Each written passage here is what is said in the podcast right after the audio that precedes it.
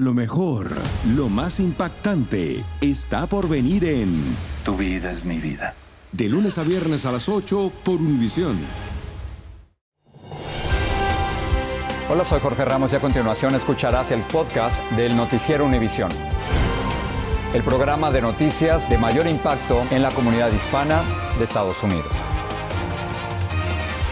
Muy buenas noches. Comenzamos el noticiero con el estado de emergencia en 24 condados de la Florida ante el rápido avance por el Caribe de un temporal que se va a fortalecer y que podría golpear al estado como un potente huracán, el primero de la temporada. Primero azotará Cuba y su llegada a la Florida se prevé para principios de la semana que viene. Por eso, este es el momento para prepararse. Vamos a pasar ahora con el meteorólogo Javier Serrano de nuestra estación afiliada de Miami. Javier, te escuchamos. Saludos Jorge, ¿qué tal mis amigos del tiempo? Ahora tiene tan solo vientos de 35 millas por hora, la novena depresión tropical de la temporada, unas 400 millas de Jamaica, 900 millas de La Habana, promete convertirse en un poderoso huracán durante los próximos días con vientos ya de hasta 115 millas por hora. Eso será en el Golfo de México. Actualmente se localiza acá en pleno Caribe Central, tiene como te decía tan solo vientos de 35 millas por hora y el cono de trayectoria apunta indudablemente hacia Cuba, que verá los efectos y azotes de este huracán tan pronto como de lunes para martes y después como huracán categoría 1 saliendo al Golfo de México, pero así rápidamente siendo un huracán categoría 3 a punto de afectar Tampa ya para lo que sería el próximo miércoles por la tarde con vientos de 115 millas por hora. Indudable azote a Cuba y también principalmente veo yo a la costa oeste de la Florida y sobre todo la zona de Tampa, Fort Myers, Naples. Estaremos pendientes y vigilantes del tiempo. La mayoría de los modelos de pronóstico indican este desplazamiento justo sobre el Mar Caribe azotando Cuba de lunes para martes y después hacia la Florida, pero más bien hacia el sector del Golfo de México. Estaremos pendientes siempre por acá de la trayectoria de este ciclón tropical, huracán fuerte que llevaría vientos con fuerza de tormenta tropical durante los próximos días, con ráfagas de hasta tormenta y también aislados tornados en el sur de la Florida. Y se esperan también posibilidad de vientos con fuerza de tormentas de hasta unas 36% por acá en Miami, 64% en La Habana, más alta en la zona de los Cayos y hasta 4 y 6 pulgadas de lluvia al paso de este sistema tropical. Indudable afectación a Cuba y también a zonas del sur de la Florida. nosotros que creemos que vamos a tener una temporada de huracanes tranquila, déjame preguntarte una cosa más. ¿El huracán Fiona dónde va? Bueno, Fiona se encuentra como un gran huracán afectando lo que es la zona del norte del Atlántico. Llegará a Canadá durante las próximas horas sintiendo un raro embate de huracán con olas de hasta 40 pies en Nueva Escocia, moviéndose después hacia el norte y parte casi ya de Groenlandia, pero como un gran huracán o sistema de bajas presiones tropicales y por cierto el oleaje llegará afectando gran parte de la costa este de Norteamérica y también ese mar de leva, como le decimos nosotros, llegará inclusive también hasta la Florida y se combinará con los efectos de la marea del rey provocando algunas inundaciones urbanas por culpa de Fiona en la Florida que nada tendrían que ver con el paso de este disturbio tropical del Caribe. Javier, la semanita que se nos viene. Javier, muchísimas gracias. Déjenme hablar un poquito más de esto porque un número cada vez mayor de negocios, incluyendo supermercados, están cerrando en Puerto Rico ante la persistencia de apagones causados por el huracán Fiona. Decenas de postes de electricidad colapsaron en la isla. Hoy el gobierno de Puerto Rico fijó las pérdidas agrícolas en 100 millones de dólares. Gran parte de Puerto Rico, el 60% de la isla, continúa sin energía eléctrica luego del paso de Fiona. Mi colega León Krause habló con el gobernador de Puerto Rico, Pedro Pierluisi, sobre el descontento que hay con la compañía encargada de restaurar ese servicio. Peor es imposible porque lo que tuvimos cuando lo que teníamos antes en María fue una cosa totalmente desastrosa. Eh, se perdieron 3.000 vidas. La ley nuestra requiere que haya una alianza público-privada. En este caso es ese consorcio que se llama Luma. Yo personalmente no estoy desatisfecho con su desempeño, pero ahora no es momento para estar hablando de eso, porque ahora precisamente lo que hemos visto es que Luma está trabajando muy bien en equipo con la Autoridad Energía Eléctrica y eso es lo que yo quiero ver. En medio de una tormenta se necesita trabajo en equipo. El resto de esta conversación y mucho más este domingo en Al Punto. Una nota más sobre el mal tiempo. Nos vamos a ir a El Salvador, donde las autoridades decretaron alerta roja en 28 municipios por las torrenciales lluvias que han provocado deslaves y han dejado por lo menos 11 muertos. Desde el primero de septiembre se reportan importantes daños materiales y las clases presenciales siguen suspendidas. Y ahora vamos a pasar a migración. Más de 13 mil inmigrantes han llegado en semanas recientes a Nueva York, la mayoría enviados por el gobernador de Texas, Greg Abbott. El alcalde neoyorquino, Eric Adams, dijo que la ciudad sufre ahora una crisis humanitaria y para enfrentarla se están habilitando nuevos refugios, como nos muestra Blanca Rosa Vilches. ¿Quiénes están viniendo? Cuéntame, ¿cuántas personas? Mucha gente. Son cada vez más los que llegan. Familias completas. ¿Cuántos niños están viniendo contigo? Cinco. Cinco. Sí. ¿Cómo fue el cruce? Pesado. Glendy llegó hoy con su esposo y sus tres hijos. Difícil, pero no imposible. ¿Cuánto tiempo tardaron? ¿Cuántos son? Este, un mes y algo. Ya. ¿Cómo se sienten? ¿Qué esperan de Nueva York?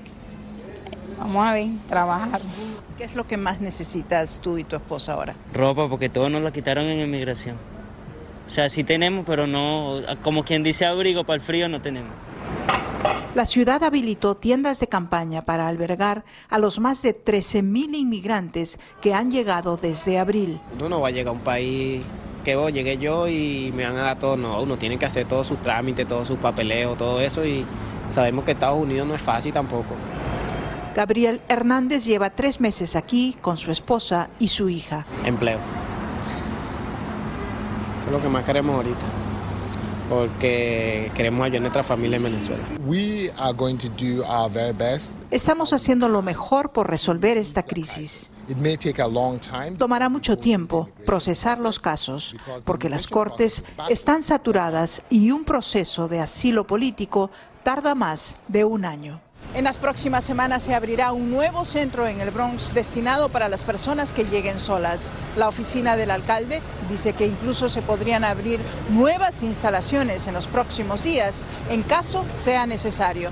En la ciudad de Nueva York, Blanca Rosa Vilches, Univisión. Ahora bien, la otra cara de esta crisis migratoria son algunos indocumentados que ya han logrado asentarse en Nueva York. Son pocos, entre ellos una familia cubana que llegó a Nueva York tras realizar la dura travesía. Y Pedro Ultreras los entrevistó durante su camino desde la frontera y luego se reencontró con ellos en el Bronx. Vamos a ver. Después de tres meses de viajar a lo largo de 10 países, estos migrantes cubanos ahora caminan felices por las calles del Bronx en Nueva York. El sacrificio, dicen, valió la pena, pues finalmente lograron su sueño, llegar a Estados Unidos. Llegamos aquí y para mí fue una gloria. Conocimos a esta familia cubana en Trojes, Honduras, frontera con Nicaragua, en febrero pasado. Venían de Brasil, donde estaban refugiados. Nos han bajado, nos han dicho, nos han requete dicho, hemos perdido hasta dos buses, pero seguimos y aquí estamos. Días más tarde los vimos de nuevo en un albergue para migrantes, pero en Tapachula, Chiapas, México. Allí esperaban una visa temporal para cruzar ese país de manera legal. Yo esperaba llegar a Tapachula y encontrarla como la encontré. Ánimo esa gente que viene. Después de dos meses en Chiapas, lograron llegar a la frontera de Acuña y allí cruzaron el río Bravo a Del Río, Texas, donde se entregaron a la patrulla fronteriza para pedir asilo. Ha pasado tanta cosa que yo, yo a eso no me creo. Todo lo lindo que tú te puedas imaginar en un sueño, lo estoy viviendo yo en este momento. Ahora nos reencontramos en Nueva York. Están esperando una resolución de su asilo, mientras el gobierno los puso en un departamento y les brinda todo tipo de ayudas. Cuarto, baño, sala, cocina, las cosas que llevan lo principal. Tenemos seguros médicos, tenemos todos los gastos pagos, ropa, zapatos, comida. Acá han encontrado la libertad que tanto buscaban.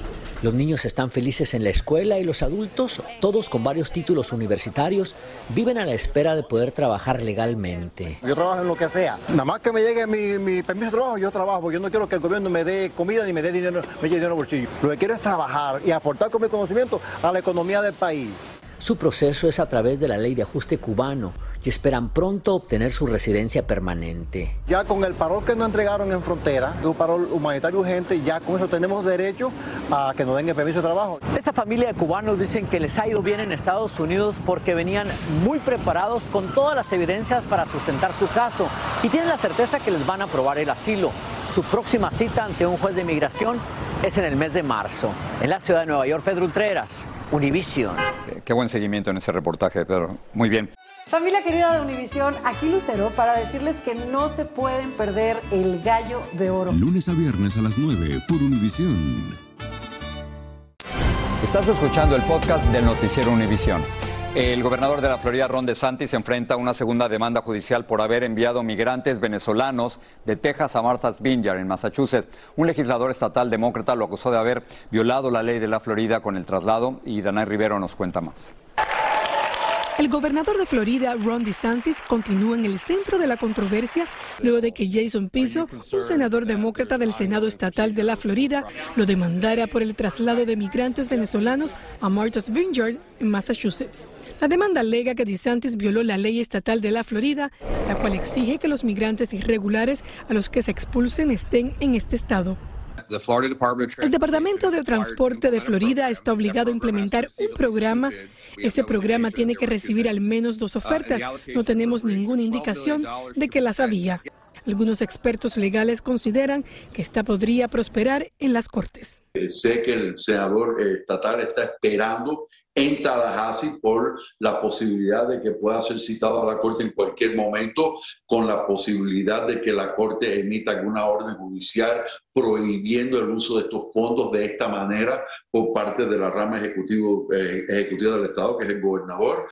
Además, el diario de Miami Herald informó que la empresa de vuelos charter, contratada por el gobernador Ron DeSantis para trasladar a los migrantes, ha aportado miles de dólares a las campañas electorales de algunos aliados del gobernador y en algún momento fue representada legalmente por el actual congresista republicano Matt Gaetz.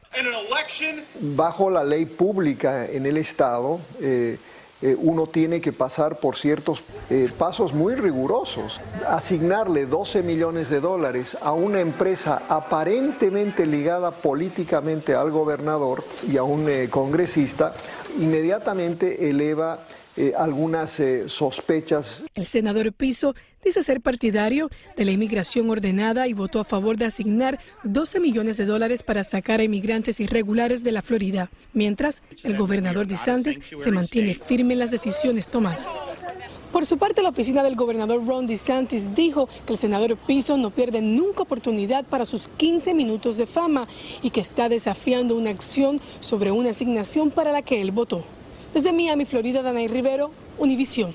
La Casa Blanca anunció hoy una inversión de 1.500 millones de dólares para combatir el abuso de sustancias adictivas y medicinas. El gobierno dice que más de 108 mil personas murieron de sobredosis durante los últimos 12 meses. Hoy fue otro día de drama en México ante el posible traslado de la cárcel a su casa de Miguel Ángel Félix Gallardo, uno de los fundadores del cartel de Guadalajara. Pero una vez más el traslado se suspendió a última hora. Siri Cárdenas en Guadalajara nos explica por qué. Gracias, ¿qué tal? Muy buenas tardes. Por segunda ocasión, en un lapso de ocho días, se vuelve a suspender el traslado de Miguel Ángel Félix Gallardo de este penal estatal a alguna de sus propiedades en la zona metropolitana de Guadalajara. De acuerdo con el director de Prevención y Reinserción Social de Jalisco, el juez que había autorizado su salida el pasado 9 de septiembre ahora le notificó que la Fiscalía General de la República solicitaba que se traslade a un penal federal en el estado de Morelos, pero que además también se subsanen fallas en el brazalete de geolocalización este juez federal no autorizó su traslado al penal federal del estado de Morelos, pero sí autorizó que se suspenda el traslado hasta que no se subsanen las presuntas fallas en la geolocalización del brazalete. También sabemos que al hombre de 76 años, uno de los tres fundadores del extinto cártel de Guadalajara, se encuentra, según dicen sus abogados, muy grave de salud y quien además ha estado acusado por el asesinato y la tortura del agente de la DEA, Enrique Camarena Salazar, ya tiene 33 años con cinco meses tras las rejas. Y aunque este juez federal le había autorizado el pasado 9 de septiembre de que esta misma tarde se reanudaría la audiencia de la semana pasada y podría quedar en prisión domiciliaria, es muy importante recalcarlo, no en libertad, sino en prisión domiciliaria. En estos momentos todo está en suspenso porque no se sabe cuándo podría ser la siguiente audiencia. Los abogados y la familia mencionan que se sienten amenazados porque están siendo coaccionados por las autoridades para que no traten de que se lleve a cabo este traslado domiciliario. Estamos en un estado totalitario y que es una venganza de la Fiscalía General de la República porque hay una carpeta de investigación contra esta Fiscalía por el delito de tortura psicológica continua desde la detención, retención y hasta este momento. Soy Atsiri Cárdenas Camarena desde el penal estatal y regreso con ustedes.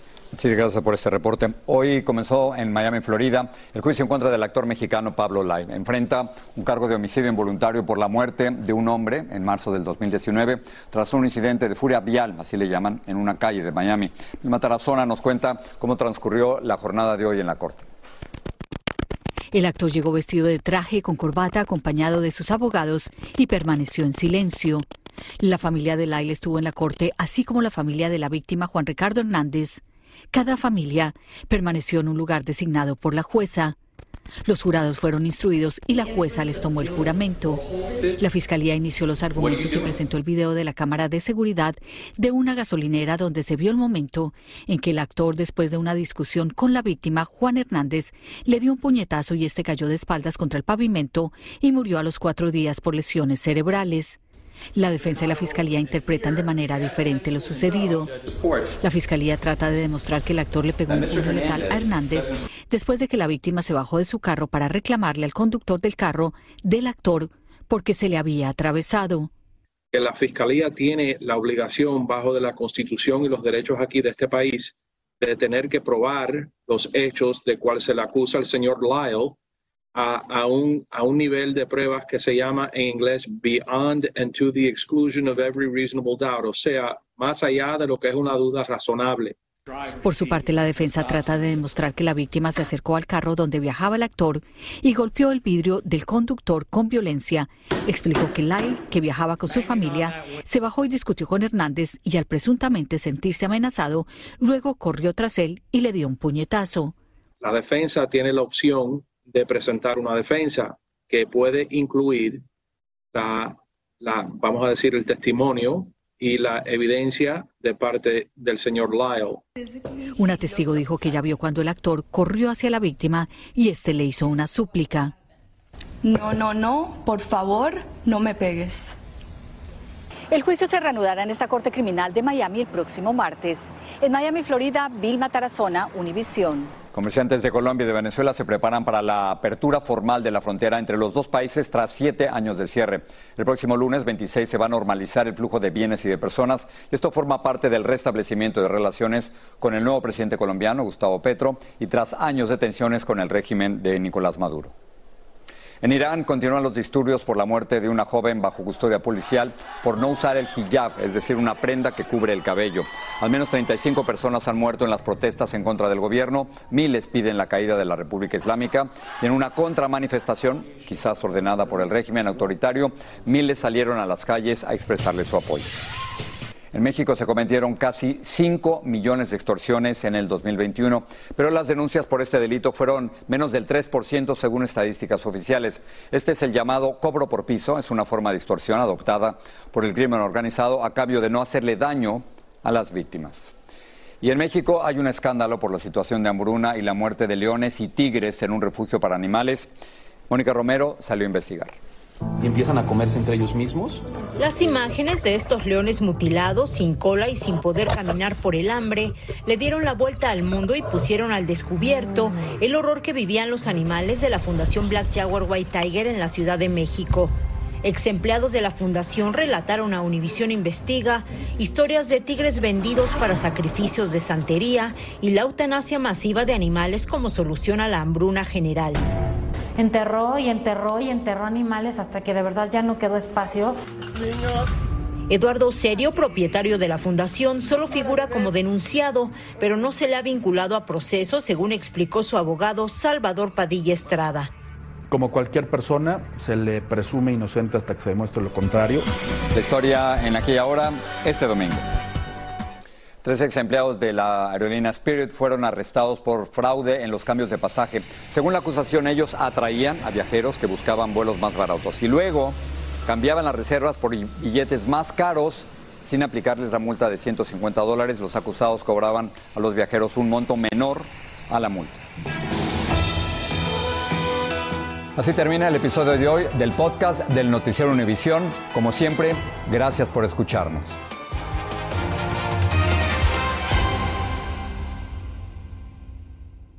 Lo mejor, lo más impactante, está por venir en Tu vida es mi vida. De lunes a viernes a las 8 por Univisión.